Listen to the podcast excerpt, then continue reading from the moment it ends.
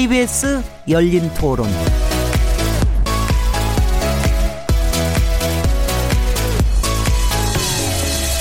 안녕하세요. 묻는다, 듣는다, 통한다. KBS 열린 토론 진행자 시민 김진혜입니다.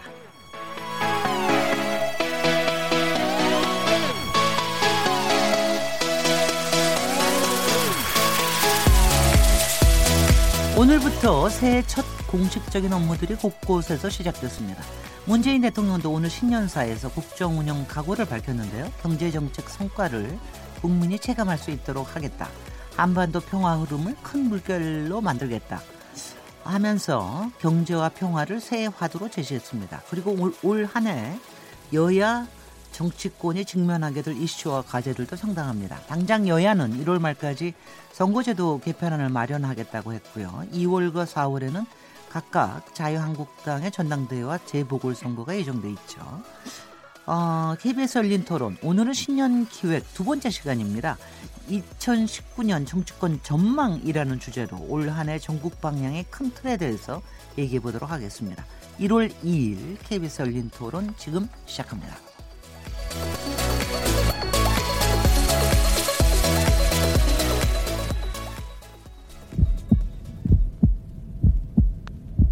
살아 있습니다. 토론이 살아 있습니다. 살아있는 토론, KBS 열린 토론. 토론은 라디오가 진짜입니다. 진짜 토론, KBS 열린 토론.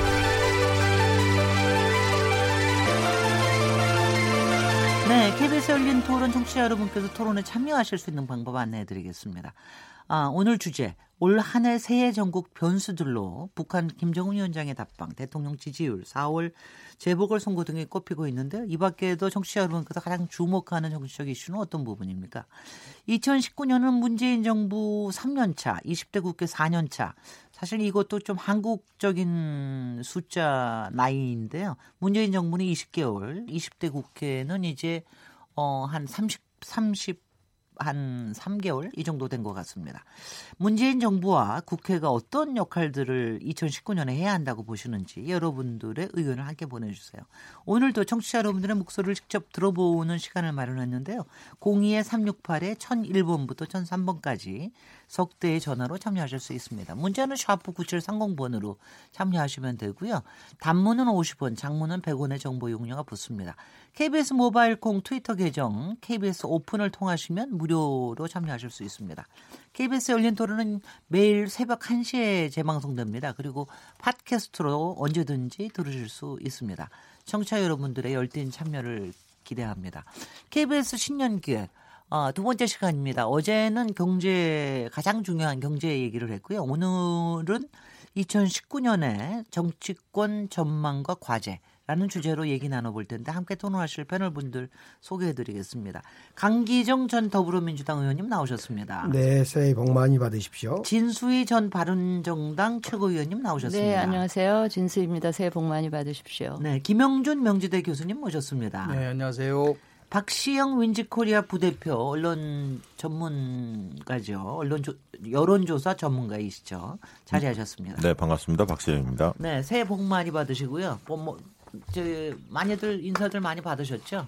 무엇보다 인사 많이 하셨죠. 네. 오늘 사실 네 분을 모신 거는 어, 저희가 이제 월요일마다 정체 재구성 토론을 하는데 여기에 두 분은 또 정체 재구성에 한 6개월 동안 참여도 하시고 그랬는데 어, 오늘 현장에 딱 정치의 현장에 계신 분보다 정치에서 약간 좀 객관적으로 약간 조감하실 수 있는 위치에 계신 분들로 좀 모셨습니다. 그렇다고 조감하신다고 해서 그렇다고 현장성이 없느냐 하면 뭐 바로바로 바로 현장에 대해서 이제 항상 생각을 많이 하시는 이런 분들이라고 생각이 되는데요. 좀 오늘 큰 틀에서 청취자들이 2019년의 정치에 대해서 어떤 생각을 가지느냐. 저는 사실 이렇게 봅니다. 문재인 정부 3년 차라는 것도 그렇지만 사실은 2020년 총선 전해다라고 하는 게 아마 모든 거에 여러 가지 변수가 될 것 같다는 생각이 들, 고요 그런가 하면 독립 변수로서는 이제 북한과의 뭐 정상회담, 남북 평화 이 문제가 있을 테고요. 그다음에 이제 경제라고 하는 게 아, 경제와 민생이 어, 일반 국민들로서는 가장 또 관심이 가는 이런 변수가 될 텐데요. 일단 좀 전체의 큰 그림을 그려주시기에는 역시 학계에 계신 분들이 좋겠죠. 우리가 지금 현재 어디에 있습니까, 김영중 교수님? 문재인 정부 집권 이제 3년 차란 말을 많이 쓰고 있는데 엄밀하게 네. 따지면 뭐 딱 한 3분의 1이 지난 겁니다. 네. 6개월 중에서요. 그런데 지금 큰 거는 제가 정치 과정을 연구하면서 쓴 몇 가지 용어들이 지금도 계속 쓰이고 있어요. 하나는 1년 6개월의 법칙. 5년 단임제 국가에서 1년 6개월이 지나면 모든 역대 정부 또 이 정부도 포함해서 대통령의 지지율이 빠르게 이렇게 떨어진다라는 거고 그 다음에 많이 썼었던 용어가 집권 3년차 증후군이란 말을 많이 썼었습니다. 그래서 집권 3년차 증후군은 보통 대통령의 지지율이 떨어지면서 이것이 이제 그 보이지 않게 그 청와대 권력 핵심부 속에서의 도덕적 해이 네. 그리고 집권 당 내에서 주류와 비주류 간의 갈등 이 시작이 되면서 개혁 동력이 상실이 되고 이런 일들이 그냥 계속 반복적으로 나타났었어요. 그래서 우리가 관심을 가졌었던 거는 과연 문재인 정부에서도 이런 증후군이 나타날 것인가에 대한 관심이 많았었는데 애석하게도 그 전조가 보이기 시작을 하고 있다. 특히 예. 이제 작년 말서부터 시작됐었던 청와대 특감반 사찰 의혹 문제들이요. 그리고 경제가 굉장히 너무 아주 그 나쁘게 그 추락하다 보니까 지금 제가 얘기했었던 집권 3년차 증후군이 발생하는 그런 조짐이 보이고 있다는 면에서 이것을 만약에 제대로 제어하지 못하면 지금 오늘 대통령이 신년사에서 얘기한 것도 실행을 할 때 굉장히 어려움이 있을 뿐만 아니라 작년에는 뭐 한반도 평화 체제 원년을 구축하고 올해는 국민들이 경제 성관을 체감하는 원년이 되겠다는 얘기를 하셨는데 이러한 집권 3년차 중원에 빠져 들어가면은 이게 굉장히 어려움에 봉택될 수밖에 없다는 말씀을 먼저 드리고 싶습니다. 네. 네. 또 우리 박시영 부대표님 이제 네. 저 짚어 주십시오. 네, 뭐 그 교수님 말씀에 대부분 동의를 하고요. 어, 지금 이제 성과를 창출해야 하는 시기라고 흔히들 이야기를 합니다. 역대 대통령 한번 떠올려 보시죠. 역대 대통령 중에서 만약에 김대중 대통령 하면 떠오르는 아젠다가 몇 개나 될까요? 한 서너 개 나올 겁니다. 뭐 IT를 육성하고 IMF를 극복하고 뭐 그다음에 남북 정상회담 음, 했던 것들 그다음에 뭐 생산적 복지의 토대를 놓은 거 이렇듯이 어떤 대통령 하면 떠오르는 그 핵심 의제라고 할까요? 대통령 프로젝트라고 일컬 일컬을 만한 이슈가 한 네다섯 가지 정도밖에 네. 나오지 않습니다. 그래서 어 이번에 대통령이 저는 어 임기 3년 차에 들어가면 어 말씀하신 여러 증후군이 나오긴 하는데 어, 선택과 집중을 잘해야 한다고 생각합니다. 네. 그러니까 핵심적인 분야의 성과를 창출하는 게 중요하다. 그래서 기억에 남아야 한다. 그런 게 제일 중요하다고 보여지고요. 지금의 지지율이나 여러 가지 상황들 보면 분명히 경고음은 들어와 있습니다. 예. 굉장히 긴장을 해야 하는데 그러나 이것 이것을 굉장히 조급해야 한다고 어, 탈출구가 나오는 것 같지는 않아요. 그러니까 국정 쇄신해야 할 부분은 분명히 이때 어, 방향성을 잘 가져야 한다라는 생각이 듭니다. 음흠. 현명하게 대처한다는 느낌이 들고요. 결국은 어, 경제 민생을 어떻게 안정시킬 것인가 하는 문제가 과제일 거고 어, 그 토대 위에서 어, 적폐청산과 이 복지 확대라는 어떤 성과물을 내놔야 한다. 저는 그렇게 보고 있습니다. 평화 이슈는 상당히 성과를 낼 가능성이 높기 때문에 저는 결국은 민생 안정의 토대 위에서의 적폐 청산, 특히 생활 적폐를 통해서 공정과 정의의 토대를 어떻게 사람들이 아 세상이 바뀌었구나, 정말 깨끗해지고 뭔가 그래도 공정해졌구나. 문재인 정부 들어와서 이 부분을 확실히 전달할 수 있냐 없느냐 이것이 내년 총선의 어, 판단 기준이 되지 않을까 그렇게 생각이 듭니다. 네, 네. 네. 진수희 바른미래당 네. 전 최고위원님. 네. 아, 죄송합니다. 바른정당 전 네, 네, 최고위원님. 네. 네. 저 두 분 말씀 뭐 기본적으로 동의하면서 보면 대통령께서 최근에 들어 부쩍 성과 얘기를 강조를 하세요.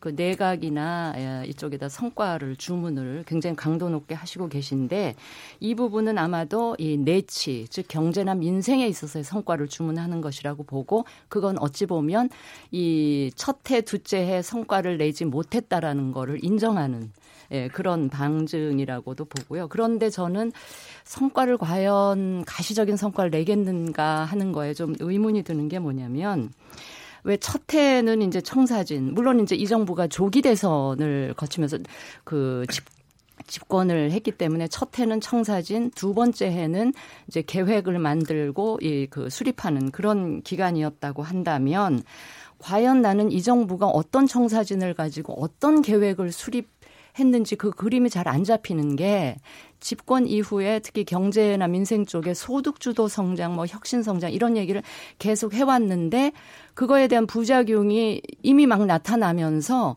그런 목표나 프레임으로 잡았던 것 자체가 그러니까 청사진의 커다란 기둥 자체가 지금 헝클어지는 상황이라서 올 한 해 내야 될 성과가 어떤 뼈대 를 기반으로 해서 성과를 내려고 하는지 그게 굉장히 그, 그 의심스럽고요. 소득주도 성장의 기치를 내걸었지만 지금 어찌 보면 소득주도 성장은 껍데기만 남았지 뭐 속도 조절이다 뭐다 해서 방향을 좀 튼 것 같고요. 지난번에 홍남기 신임 부총리가 예, 대통령께 업무 보고를 하면서 그 발표하신 이런 내용에 관해서 오히려 밖에서는 아니 이명박 박근혜 정권에서의 경제 정책과 다른 게 뭐 있느냐 이런 음. 얘기까지 나올 정도로 애초 어, 집권할 때 그렸던 것과 지금 가려 가려고 하는 방향이 막 이제 앞뒤가 안 맞는 이런 상황 속에서 제대로 성과를 낼까 하는 게 좀 의문이고요. 지금 이 시점에서 보면 이 정부가 깊은 고민도 치밀한 어떤 계획도 없이 이걸 시작한 게 아니냐. 제가 이제 치밀한 계획이라는 건 뭐냐면 뭔가 정책이나 목표를 그 소득주도 성장 예, 예컨대 그걸 내걸면서 이 정책을 추진했을 경우에 예상되는 결과 혹은 부작용, 파장 이런 것까지를 충분히 생각을 해서 그 부분에 대해서 대응책 대응책까지도 마련해 하면서 이걸 했었어야 되는데 그런 치밀한 준비나 깊은 고민이 없이 그냥 덜렁 이념과 이상에 치우쳐서 어, 하다가 보니까 여기까지 왔고 많이 헝클어졌고 그래서 올 한 해 무슨 성과를 낼 수 있을지 저는 굉장히 죄송한 말씀이지만 새해 벽두부터 조금 회의적인 생각이 든다는 말씀을 우선 드립니다. 네, 강기정 전 의원님. 세분 이야기 들으니까 매우 비관적인 것 같네요. 축구는 네. 전후반전이 있듯이 우리 정부는 지금 총 5년이란 걸 개월수로 따지면 60개월 아닙니까? 그러면 딱 이제 19개월째니까 전반기입니다. 그러니까 1기, 2기, 3기로 보통 나는데 이제 제대로 2기에서 결실을 맺어야 할 때입니다. 1기 때는 여러 가지 어 좀 부족한 점도 있고 그러나 그 투자를 했다는 식이었고 그렇다면 이제 2기에는 어 결실을 봐야 되는데 조금 전에 진수 의원님께서 우선 그 김영준 우리 교수님 말씀처럼 이 증후군 3년차 증후군이라는 것이 보이지 않는 어떤 도덕성 내부 주류비주류의 내부의 갈등 때문에 나타난 또 측근 비리라든가 이런 것 때문에 나타났던 증후군이 대부분인데 지금 나타난 것은 어 누굽니까 김태우 수사관이라든가 지금 신재민 건은 아직은 뭐 충분히 덜 파악됐습니다만 두 사람은 공직자로서의 태도가 올바랐냐 여부를 가지고 다투는 이런 문제이기 때문에 이걸 증후군이다 이렇게 과거과하고 등치시키는 것은 전 동의하기 어렵고요. 결국 이제 진수 의원님 말씀처럼 어떤 비전을 그 결과를 내놓을 거냐 어, 남북 관계 문제는 비핵화 평화협정 문제로 꼭지를 따야 되겠죠. 이제 물론 어려운 그 북미 정상회담 문제가 남아 있습니다만은 그걸로 꼭지를 따야 되고 경제 문제는요. 저는 그렇게 봅니다. 지금 사실은 애초부터 공정, 소득주도, 혁신성장 세 개의 산발이 그 저 설계를 했는데 어쩌다가 최저임금과 다른 정책이 속도 조절이 안 되면서 막 뒤죽박죽 좀 된 감이 없잖아 있어요. 이제 그걸 정비했으니까 올해 2019년에는 새해에는 정확히 제조업을 중심으로 해서 혁신 성장을 해내겠다는 거 아닙니까? 그걸 못 해내면 안 되고요. 또 하나 중요한 것은 오늘 신년사에도 저는 들으면서 그런 생각했는데 이 일기 그러니까 20개월 지금 문재인 정부 일기를 투자하기 20개월이라 하면 나머지 20개월 중기는 결실기고 나머지 30, 또 20개월이 있는데 이때는 다음 정권으로 계승해야 하는 계승기이기도 합니다. 지금 무슨 말씀이냐면 모든 걸 문재인 정부가 다 종료를 시키고 완료를 시키고 성과를 내려고 하면 또 잘못된다. 이 그래서 우리는 민주당 정부라 했으니까 5년 동안 최선을 다해서 밑받침하고요. 성과는 다음 정부에 놔도 괜찮다. 이런 느긋함 좀 가져야 됩니다. 아, 그, 어제 저희가 새해 경제 안녕하십니까? 라는 주제로 이제 전문가 네 분하고 토론을 했는데요. 확실히 그 12월 달에 발표한 경제 계획이라고 하는 게 여러 가지가 조금 많이 달라졌다. 여섯 가지하고 조금 달라졌다. 그렇다고 그래서 뭐 소득 주도 성장의 기조를 뭐 포기했거나 이런 것 같지는 않고 속도 조절에 대해서는 이미 대통령께서 하시겠다고 얘기를 했었고 다만 아까 진수희 의원님께서도 얘기하셨듯이 지금 조금 단기적인 성과와 그다음에 경기를 부추기기 위해서 하는 방식들 자체가 그렇게 신선하지는 좀 않아 보인다. 아, 다만 이제 대통령이 굉장히 이제 소고름을 하시는 분이기 때문에 이 정도로 혀, 저 제조업과 혁신 성장에 대해서 관심을 갖기 시작을 하면 상당한 성과가 날 것으로 기대한다. 뭐 이런 되게 이제 어저께의 네. 저 경제 토론이었는데요. 오늘 이제 너무 경제로 가면은 좀 그렇긴 한데 오늘 이제 김은겸 저 네. 대변인이 얘기를 해서 청와대가 가장 뭐 대통령께서 이제 성과가 필요하다. 근데 성과가 있어도 경제 실패 프레임이 너무 강력하게 작동하는 점이 안타깝다. 이런 얘기를 하셔서 이런 경제 실패 프레임 이게 솔직히 문재인 정부가 잘 맥히는 건가요? 어떻게 되는 거예요? 네 저는 뭐 경제 네네. 관련해서 그렇게 봅니다. 그러니까 그동안에 그 9월 달 이후로 좀 집중적으로 비판을 많이 받았던 게 한 8월 7, 8월부터 시작이 됐지만 네네. 9, 10월에 굉장히 집중적으로 비판을 받았던 게 뭐냐면 대통령이 경제 민생에 대해서 소홀하다라는 인식이 하나 있었고요. 두 번째는 이제 그 정책에 대한 엇박자 그리고 그 사후에 문제가 될 것들을 선제적으로 좀 준비하지 못한다. 예, 예. 최저임금 관련해서 그런 얘기들이 좀 많았었죠. 그리고 상황 인식이 좀 정, 정치권 그 정부 여당이 좀 아니한 거 아니냐. 음. 이런 어떤 지적들을 좀 받았었거든요. 작년 그러니까 작년 한 하반기 이후에 지방선거 끝나고 그랬는데 최근에 이제 모습들을 좀 보면 대통령이 경제 민생에 대한 행보가 굉장히 부쩍 늘었습니다. 네. 메시지도 많이 늘었고요. 그리고 절박한 느낌이 좀 표출이 되고 상황 인식이 민생 현장에 대해서 이제 정확히 좀 보시는구나라는 느낌이 국민들한테 좀 전달이 되고 있다. 저는 그렇게 좀 보고 있거든요. 네. 그래서 어, 반신반의하는 태도를 가지고 있는 분들이 여전히 많겠지만 그래도 기대감을 가지고 어, 경제 민생 문제를 저렇게 주력하고 있으니 이제 평화에 대해서는 큰 어떤 획을 그었고 길을 뚫어놨으니까 그쪽에 신경 쓰기보다는 이제 경제 민생 쪽에 좀 더 신경을 써달라 이 요구가 많았는데 그쪽으로 좀 방향을 잡으신 것 같아요. 일단 최근의 행보를 보면 그래서 저는 그런 측면에서는 아까 김희겸 뭐 대변인 얘기했지만 심리 얘기도 했지만 그런 어떤 어떤 비판에 예를 들면 계기를 주어서는 안 됩니다. 근데 이제 네. 그런 부분들이 뭐 가짜 뉴스도 있고 여러 가지 이제 어려움은 있지만 그건 집권 세력이 스스로 헤쳐 나가야 할 몫이거든요. 그런 측면에서는 최근에 행보는 저는 긍정적으로 보, 고 있습니다. 사실 네, 네, 네. 네 좀, 좀 냉정해질 필요가 좀 있는 것 같아요. 네. 지금 오늘도 신년사를 내용을 자세히 들여다 보면 2019년 1월 2일 날 얘기하신 건지 2018년 12월 17일 날 얘기하신 것인지 무슨 큰 차이가 없어요. 그러니까 쉽게 표현하면은 지금 대통령을 포함해서 이 정부가 갖고 있는 몇 가지 인식적 오류를 갖고 있다. 이거는 인식적 오류라는 표현을 쓰는 이유는 네.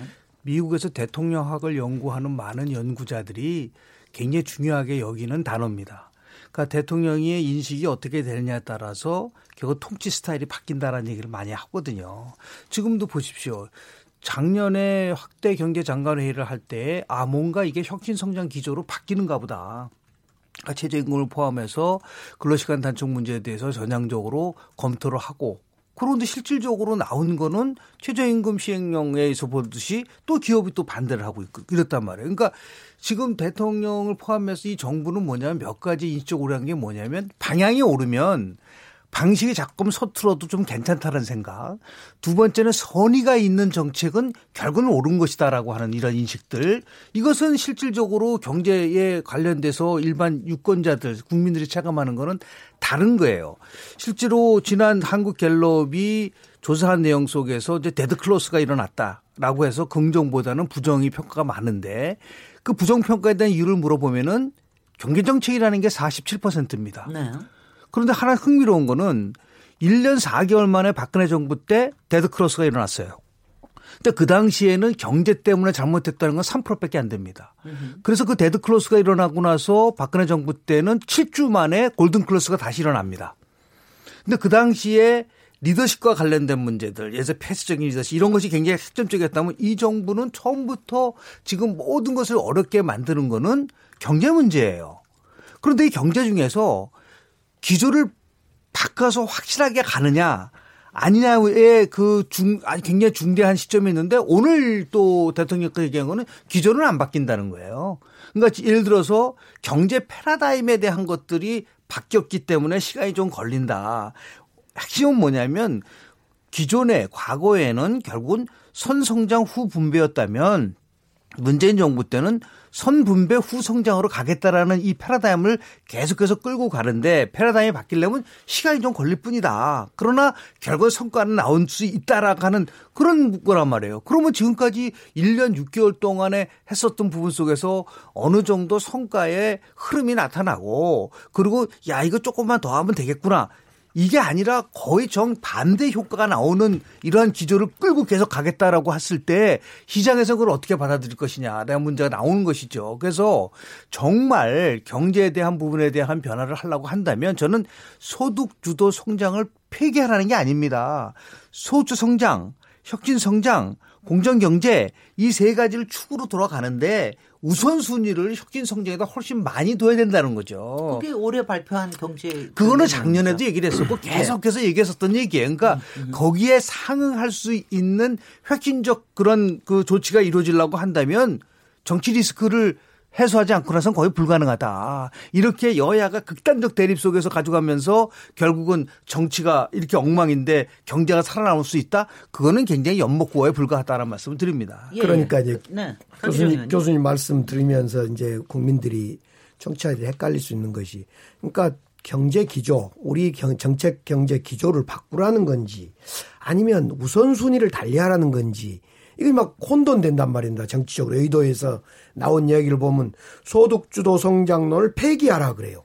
그럼 소득주도 성장을 폐기하고 어디로 가라는 이야기인지 다시 재벌 중심 경제 구조로 가란 건지 저는 이렇게 생각합니다. 조금 전에 말씀 그 김 교수님이 주신 거에 그대로 근거해서 말씀드리면 사실은 소득주도 성장론을 설계할 때 특히 최저임금 문제를 설계할 때 우리나라가 자영업이 25%로 아주 높은데 너무 제조업에 맞춰서 소득주도 성장론을 설계하다 보니까 최저임금 문제가 잘 적응이 안 된 겁니다. 그래서 나중에 부랴부랴 자영업 대책도 내놓고 여러 가지 다른 EITC 제도도 내놓고 막 내놨단 말입니다. 그래서 이걸 정부가 아차 우리나라는 자영업이 세니까 제조업과 자영업을 공이 고민하는 최저임금 제도를 설계했어야 된다. 이렇게 수정을 했어요.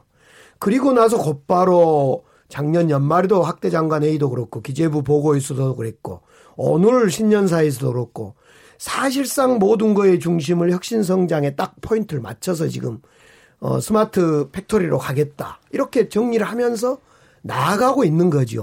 저는 오히려요. 지금 우리가 우리 국민이 고민해야 할 것은 정부의 경제 정책을 바꿔라 이것이 포인트가 아니라 도대체 정부의 경제 정책과 함께 정치에서 어떤 타협이 이루어지고 있는 거냐 도대체 재벌 개혁, 노동 개혁 또는 뭐 택시 카풀제 문제 또는 여러 가지 대타협이 이루어지고 있는 거냐?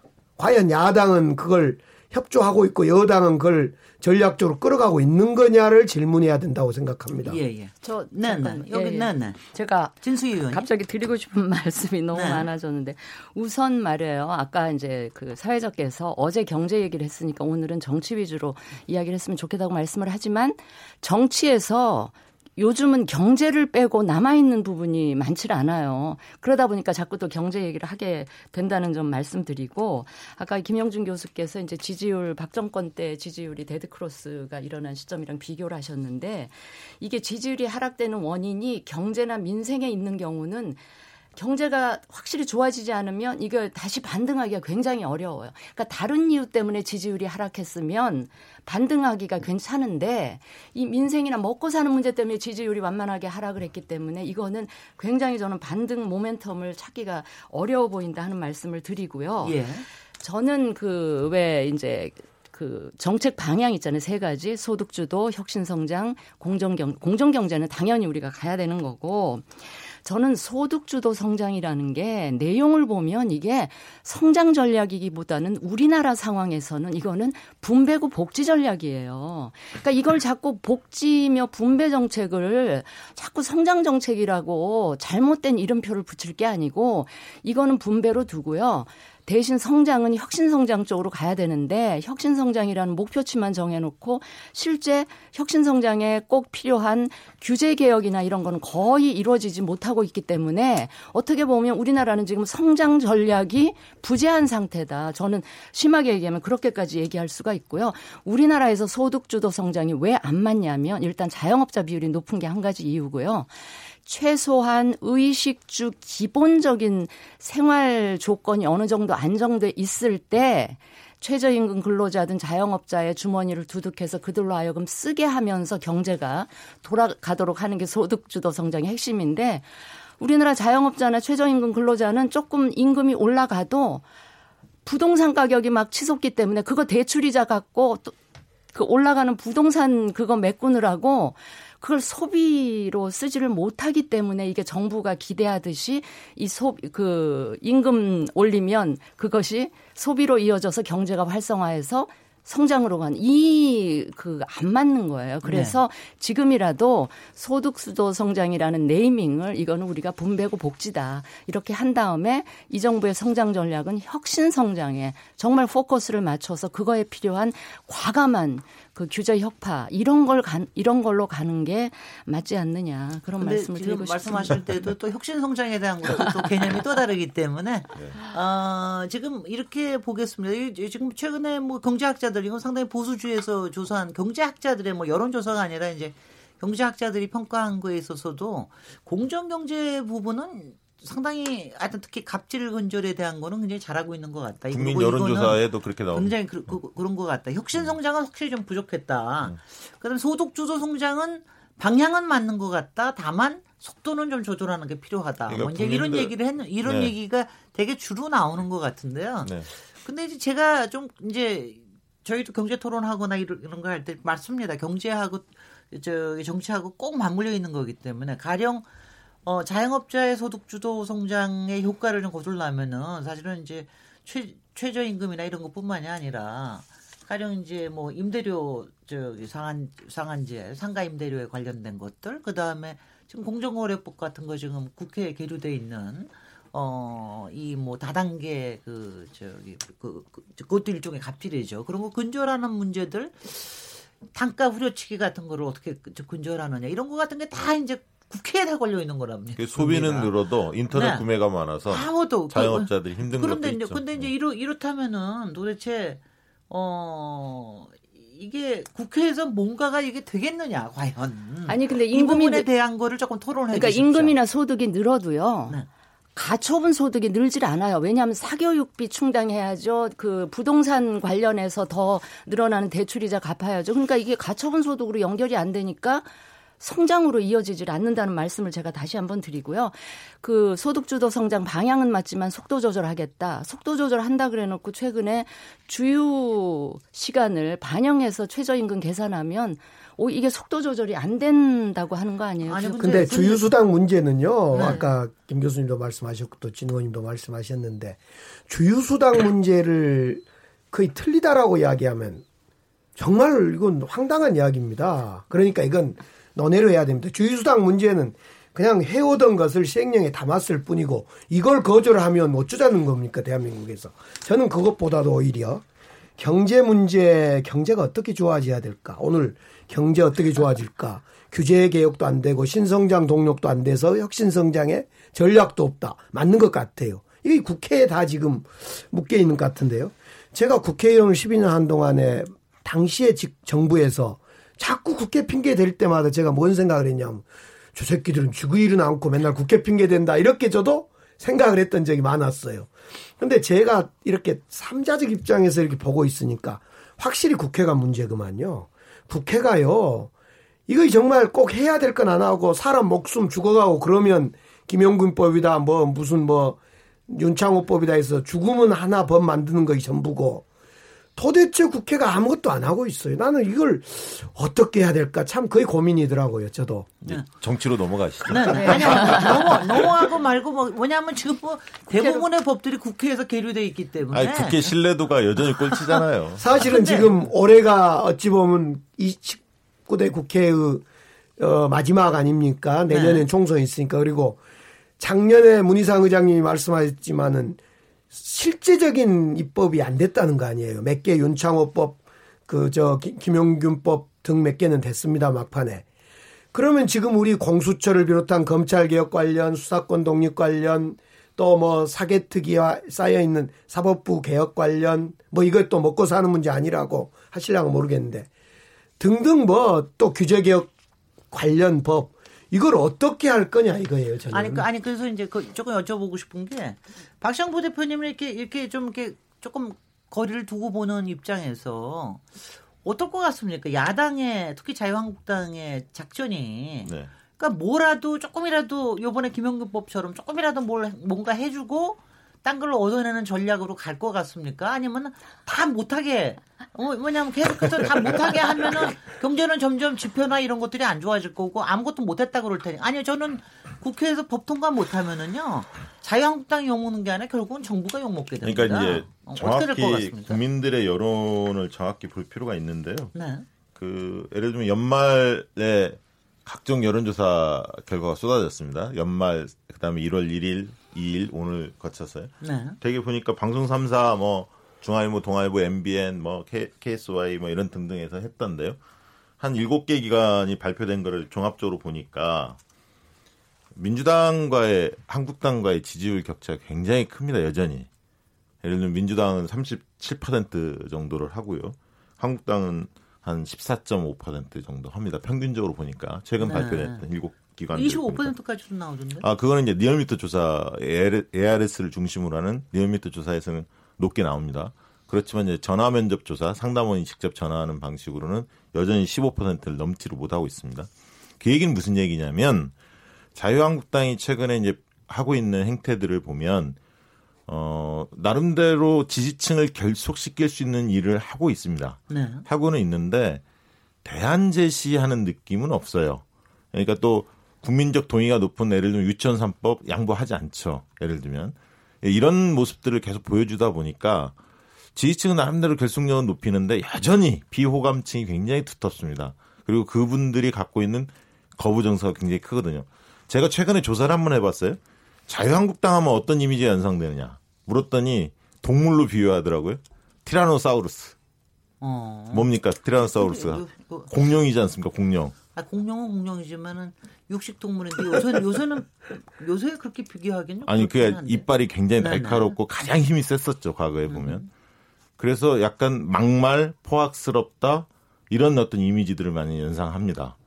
어, 그런 측면에서 본다면 어, 내년 총선에서 자유한국당이 선전을 하려면 이 예를 들면 중간층들 그리고 비토층의 정서를 완화시키고 중간층을 땡겨와야 하는데 어, 확장력을 키워야 한다는 겁니다. 그러나 그 장벽이 여전히 두텁더라. 그래서 결국 자유한국당은 한번 돌이켜 볼 필요는 좀 있어 보여요. 그러니까 지금 하는 행태가 수권 정당으로 나가는데 얼마나 도움이 되는지에 대해서 그러니까 협조할 건 협조하고 또 자유한국당의 이념과 어떤 방향 원칙에 맞는 일은 또 싸워야 할 건 과감히 싸워야 하는데 그런 측면에서 아까 얘기했던 대통령 지지도 좀 떨어진 측면도 있지만 여전히 그 실망층들이 자유한국당으로 결집하고 있지는 않더라. 이게 좀 특징인 것 같습니다. 네네. 네네. 지금 김학준 교수님. 조심해야 될 부분은 뭐냐면 결국 나중에 안 되면은 정부의 실패보다는 국회 실패 쪽으로 몰고 간다. 저는 이거는 행정 독주적인 현상에서 나오는 거라고 좀 봅니다. 그러니까 다시 얘기해서 지금 집권당이 저게 정당인가? 저는 정당가 아니라고 봅니다. 무기력한 집단에 불과하다. 아니 무슨 뭐 국회 운영위원회 소집 안 된다고 오전에 얘기했다가 대통령 한마디 양 무조건 올리는 이런 정당이 무슨 뭐 마사건건 야당이 발목을 잡아서 못한다. 결국은 국정 운영의 책임은 정부 여당이 지는 겁니다. 과거에 지금 야당했던 사람들이 여당할 때도 똑같은 얘기고. 자, 생각을 한번 해보십시오. 이런 협치를 날아가는데 야당이 협치를 하지 않기 때문에 안 된다? 그럼 무능한 거예요, 여당이.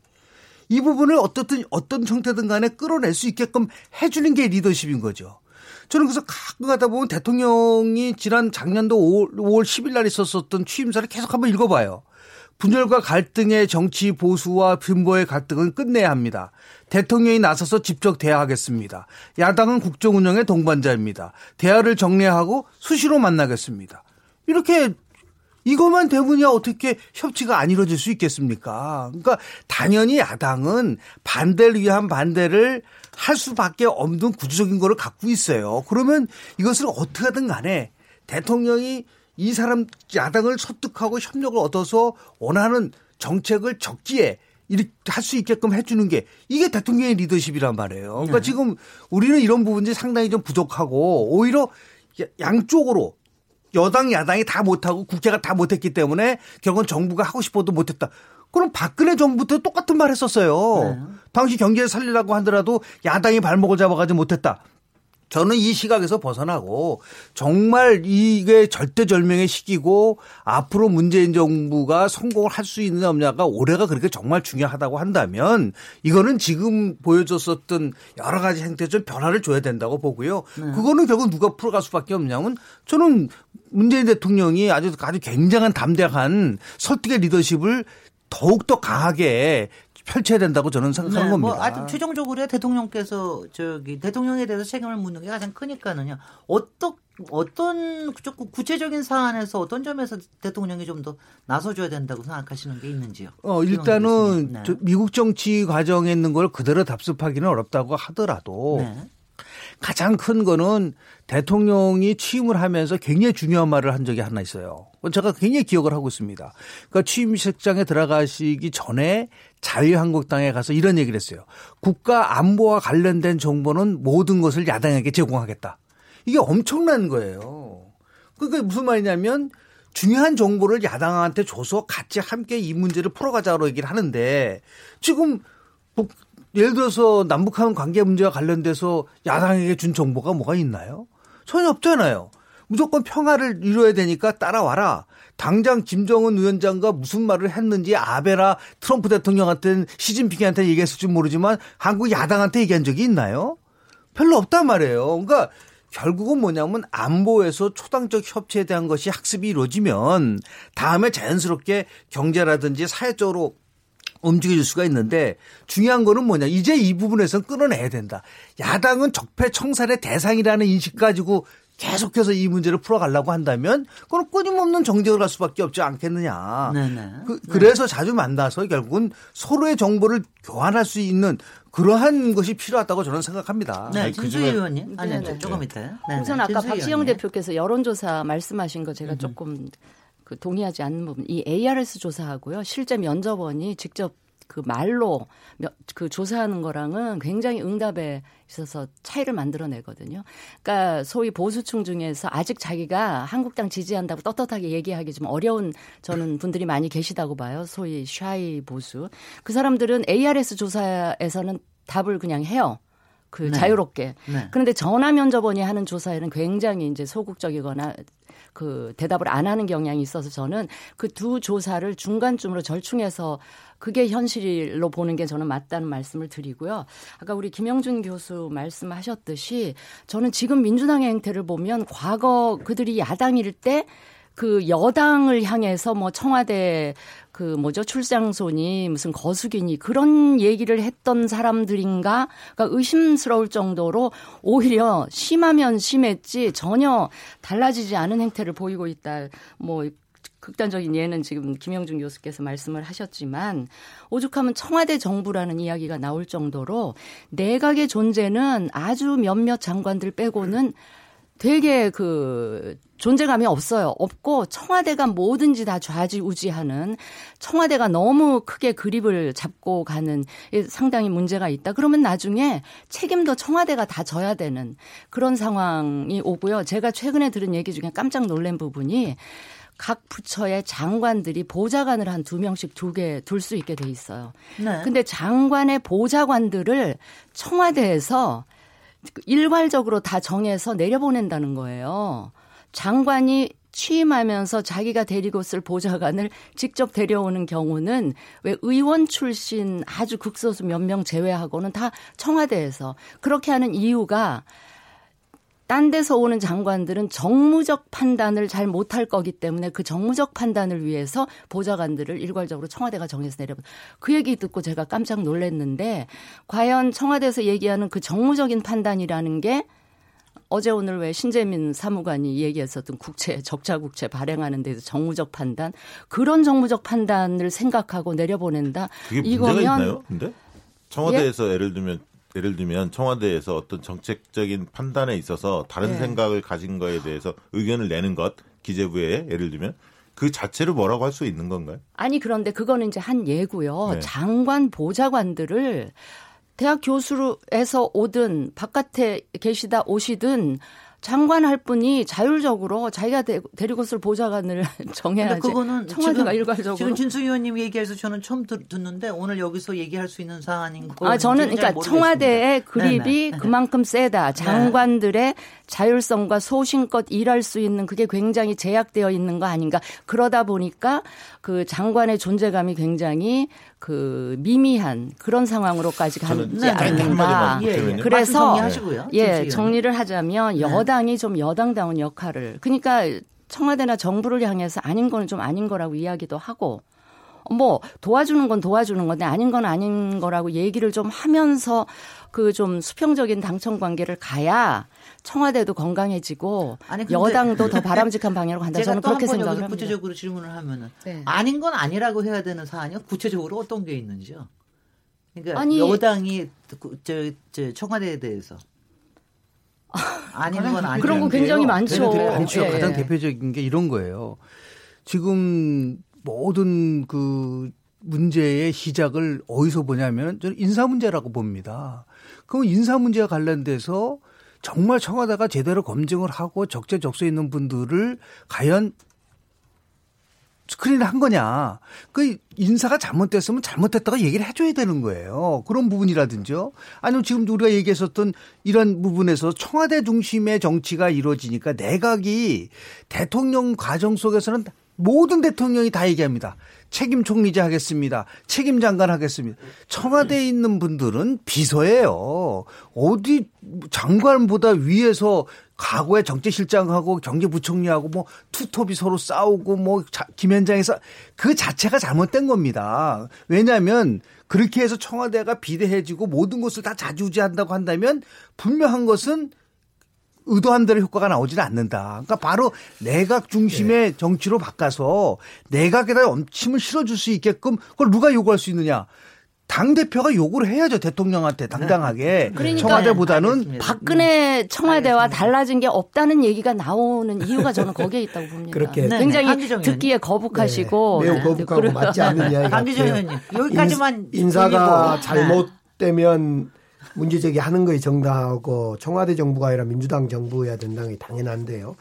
검증이 과연 그동안 인사가 부족했던 검증이 어떤 사람이 있는지 구체적으로 좀 밝혀져야 될 것 같고요.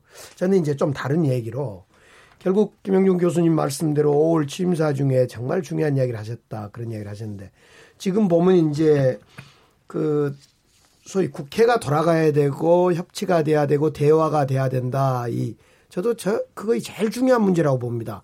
다른 정치적 이슈 사안은 잘 될 수도 있고 못 될 수도 있다고 보는데 그렇게 협치와 국회만 돌아가면 많이 진전을 볼 것 같아요. 그런데 그동안 이제 국회 내 상설 협의체를 구성해서 잘 해보자. 근데 이것도 잘 안 돼요. 두 번째로 야당한테 그래도 장관도 좀 하자 이렇게 해서 하자 그랬는데 그것도 좀 안 돼요. 물론 그때는 자유한국당에게는 제한하지 않는 내각에 대한 제한이었죠. 그리고 지금 김 교수님 말씀하신 안보와 관련된 중요한 것은 공유하자. 이건 좋은 것 같아요. 두 번째, 적폐청산 대상으로 야당을 보지 말자. 이것도 중요한 것 같고요. 그러려면 두 가지가 선행돼야 한다고 봅니다. 이 안보와 관련해서 야당의 생각이 조금 변화가 있어줘야 된다고 보여요. 여전히 옛날에 그, 어, 대립적 그 대북관이라든가 한반도의 분열관 이런 생각으로는 뭘 제기를 할 수가 없는 거죠. 첫째 그렇고. 야당을 적폐청산 대상으로 봐서는 안 되지요. 그러나 여전히 지금 자유한국당을 비롯해서 여전히 박근혜 하나 이렇게 탁 끊어내지 못합니다. 여전히 거기 태극기 부대 감싸 안으려고 뭐 박근혜가 뭘 잘못했다냐라는 물론 그렇게까지 이야기하지 않지만은 여전히 그 언덕에 기대려고 하는 겁니다. 적어도 저는 물론 무한 책임이 정부와 여당에게 있는 겁니다. 협치가 안 되면 여당 책임이고 대통령 책임인 건 맞아요. 그러나 최소한의 손바닥이 부딪혀야지 소리가 나는 거지. 어떻게 한쪽 가지고 소리가 납니까? 아, 네. 그런 점에서 안보와 관련해서 전향적인 변화. 저는 그 비대위원장 김 누굽니까? 그 김병준. 김, 김병준 비대위원장이 되길래 그런 안보와 관련되어서 그 다음에 우리 대한민국의 어떤 철밥통이라 할 수 있는 몇 가지 문제에 대해서 목소리를 낼 줄 알았더니 그냥 그건 못 내고 야당이 여당 그냥 발목 잡기만 하더라. 이런 네. 생각이 아쉬웠어요. 예, 그런 예. 변화가 있으면 있는과 더불어 여당이 무한 책임져야 되겠죠. 여기서 저, 아, 저, 박경수 대표 짧게 하고 예, 일부 마치도록 예, 하겠습니다. 그 네. 김영진 교수님 얘기한 거에 대해서 저는 이렇게 생각합니다. 뭐냐면 정부 여당의 협치 노력이 부족했다. 저도 좀 그렇게 보입니다. 그 부분에 대해서 야당의 자세, 자세 또한 어, 대단히 그 비타협적이고 자기 고집만을 세웠다. 둘 다 또 문제가 있는 것 같아요. 근데 책임은 아까 집권 여당이 져야겠죠. 궁극적 국정을 담당하는 축이니까. 근데 저는 건설적으로 한 가지 좀 제안을 드리고 싶은 게 여야정 상설 협의체라는 게 있습니다. 대통령이 참여해서 원내대표 같이 보이는 거. 근데 가끔 보면 지금 그게 안 되고 있죠. 한두 번 하다가 왜 안 되냐? 예를 들면 인사 문제나 뭐가 꼬이면 야당이 여야정 상설 협의체를 걷어찹니다. 그리고 과거에도 여야 영수회담 하다 보면 홍준표 대표 시절에 홍준표 대표가 참여를 안 합니다. 그러니까 이런 걸 좀 안 했으면 좋겠다는 거예요. 조건을 안 붙이고 여야정 상설협의체 같은 거 더 자주 해서 야당은 야당대로 생각하는 것을 기탄 없이 얘기하고 또 대통령 나름대로 얘기할 건 얘기해서 공통분모를 자꾸 넓혀가는 그렇게 하는데 항상 무슨 일이 생기면 그것을 빌미로 이런 어떤 협의체들을 걷어차거든요. 예. 제발 새해에는 좀 그런 게 없었으면 좋겠어요. 우리 2부에서 좀 더 국회 얘기는 조금 더 또더 해야 될 것 같으니까는요. 여기서 얘기 잠깐 쉬도록 하고요. 지금 여러분께서는 KBS 열린 토론 시민 김진애와 함께하고 계십니다.